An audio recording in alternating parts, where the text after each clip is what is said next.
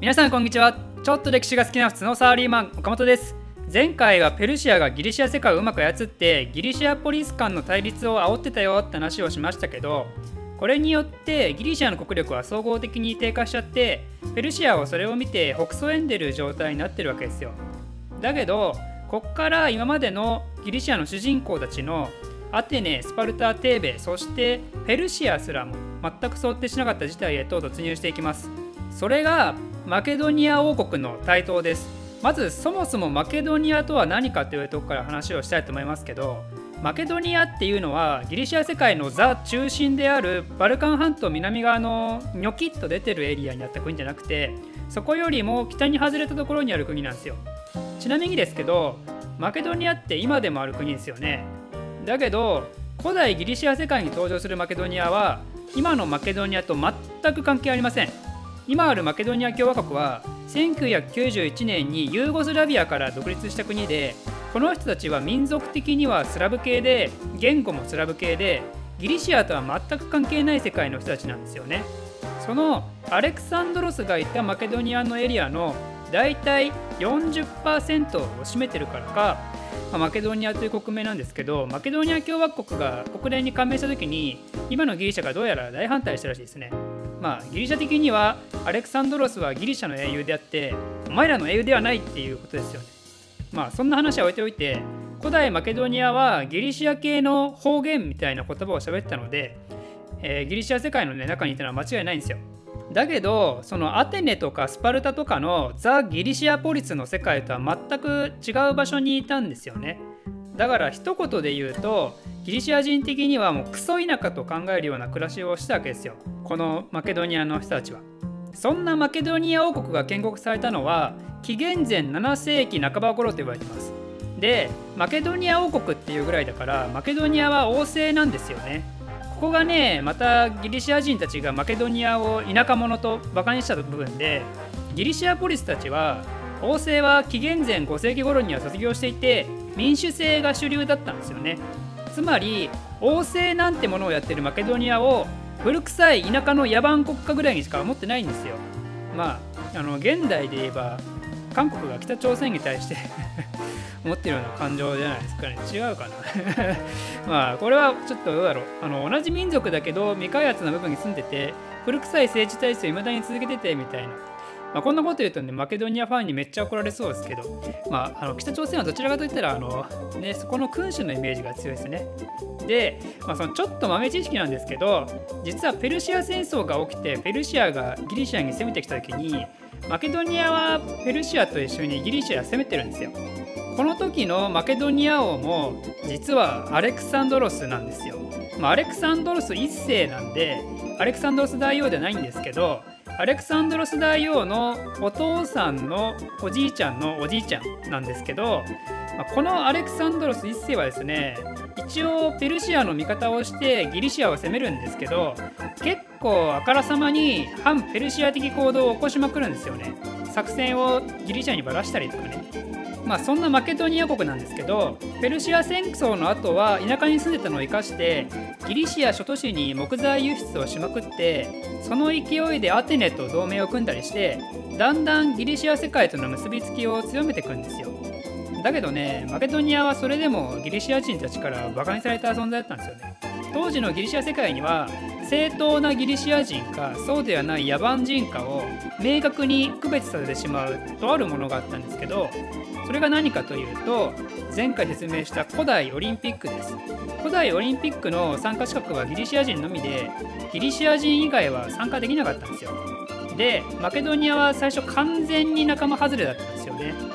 アレクサンドロス1世はですねこれにどうしても出たかったんですよ。なんでだよってなんで俺さえ入れてくんねんだっつって。ってことでこの後アレクサンドロス1世は自分は正当なギリシア人であるというのを証明するためにいろいろやるんですよ。いろいろあってアレクサンドロス1世はギリシア神話最大の大英雄であるヘラクレスの子孫であるということを認めさせることに成功したんですよね。これによってアレクサンドロス1世は悲願の古代オリンピックへの参加を達成するんですよちなみにこのヘラクレスの子孫ということになったアレクサンドロスの家系、まあ、アルゲアス朝と言いますけどこれがね約150年後アレクサンドロス大王の東方遠征中の行動にも大きく影響してくるんですよ。ヘラクレスというのがねまたポイントなんですよ。まあ、それについてはまたそのうち話をするとしてこんな感じでギリシア世界にうまく入り込んだマケドニア王国なんですけど紀元前4世紀頃からマケドニア王国は滅亡の危機を迎えるんですよ。まず王位をめぐるお家騒動で結構王国がごちゃごちゃになるっていうのとあとはマケドニアの北にいたイリュリア人っていう野蛮人が攻撃しまくってきたりね、まあ、一時期王国の首都も占領されちゃうんですよこれはギリシア人の援助でなんとか助かったんですけどだけどこの後もイルリア人が大規模な攻撃を繰り広げてきてその時の王様だったペルディッカス3世っていうのが戦死しちゃってさらには近くにいた別の野蛮人であるパイオニア人っていうのがまた侵入しようとしてきたりしてとにかくねやばいんですよこの時のマケドニア国は。このままじゃ滅亡しちゃうっていう時に王様として即位したのがあのアレクサンドロス大王の父親のフィリッポス2世です。この時若干23歳。このフィリッポス2世ね大天才なんですよ本当に。アレクサンドロス大王の父親なんですけど総合的な国王としてのスキルだとアレクサンドロス大王よりも上だとね正直思います。個人的にね。このフィリッポスがね風前の灯火だったマケドニア国をグイーンって V 字回復させるんですよね。フィリッポス何をしたかっていうと支配下民族に征服した地域の農地開拓をさせて都市をいっぱい建設して生産力を上げて国力を上げるでしょ。あとは金庫を見つけるんだけどその金で優雅に遊んで暮らすわけでもなくてちゃんと経済施策に活用するでしょ？その他にもその金貨を外部に外部の有力者に配ったり一夫多妻制を活用したりしてあの外交もうまいことをやるでしょ？であとは何より軍事力の強化がすごいんですよこの人。てかまあそもそもこの人もね普通に戦争強いんですよ。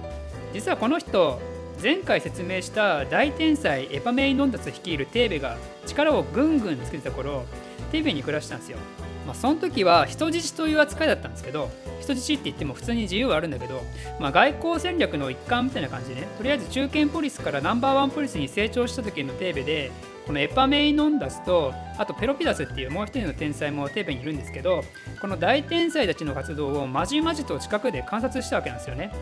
こうすりゃ戦って勝てるんだとかこうすりゃ国って強くなるんだとかそういうのをね10代の頃に大いに学んだわけですよ。逆に言うと落ちぶれてくポリスもその目で見てるわけですよね。だからこそ周囲の国と戦争する前にその国の状況から賞賛がどれぐらいあるのかっていうのをしっかり見定めることができたんですよ。その結果勝てるものには突っ込むし勝てないものには突っ込まないと。そんな感じでどんどん領域を広げていくしさっき言ったようにそこの領域の開拓を支配下民族にやらせるしまた農地開拓が成功して生産力が上がるとどうなるかっていうとみんながみんな一生懸命農業に従事しなくても食料が十分に確保されてるってことなので農業に時間を取られることがない職業軍人を誕生させることができるんですよ。普通のギリシアポリスはみんな農業しながら戦時中は兵士になって戦争に赴いて戦うわけですけどこうなるとね半分素人みたいなもんだから軍隊の統率ってどうしても取りづらいですよねだけどマケドニアはその道のプロがいつも戦争に行くわけなんでこれによってマケドニアはバルカン半島で最強の軍隊を持つことができたんですよね。であとマケドニアの特徴としては優れた騎兵がいっぱいいるんですよ。マケドニアは田舎の平原にある国だったんで馬の飼育に適してたんですよね。だから貴族の子供とかは小さい時から騎乗の訓練を受けてるんですよ。でそれに対して南のギリシアはもうごっちゃごちゃしたところに住んでるんで馬なんかね乗れないわけですよね。あの中国のテーマでも話ししましたけど気鋭が強いとこってね戦争強いんですよマジで機動力が段違いだし馬乗って槍ぶん投げるだけでも相当強いですよね、まあ、ちょっと自分がねあの敵のチームと集団乱闘するときを考えてほしいんですけどバット持って原付き乗った敵が 周りでブンブンってブンブンブンブンってしてるとねすごく嫌な感じするでしょ。まあ、普通は あんま乱闘とかしないと思うけど、まあ、とりあえずマケドニアは訓練しまくった重装歩兵に加えて馬を自在に操る騎兵もいっぱいいてでさらにはフィリッポスの優れた外交手腕でテッサリアっていう地域の統治者になるんですけどテッサリアって良質な馬がたくさん取れるんですよね。だから馬も良質だしそれを操る騎兵も良質だとそして極めつけにエパメイノンダスとペロピダスに学んだフィリッポスがね軍の指揮を取るとまあそれは強いだろうなって感じですよマケドニア。ということでフィリッポスの時点でねすでにマケドニアめっちゃ強くなってるんですよ。あの潰れる寸前だったマケドニアが今やギリシアの覇者レベルまでね成長したんですよね。だから軍事外交経済とねもうパーフェクトですよフィリッポス2世はね国家運営の責任者としてね。そしてフィリッポスが素晴らしいのは後継者育成にもねちゃんと力を入れてるとこなんですよね、まあ、つまりアレクサンドロス大王がここでいよいよ登場するわけですよ。ということでそれについてはまた次回説明したいと思います。この動画を少しでも面白いためになると思っていただいた方はいいねとチャンネル登録のほどよろしくお願いします。ではまた。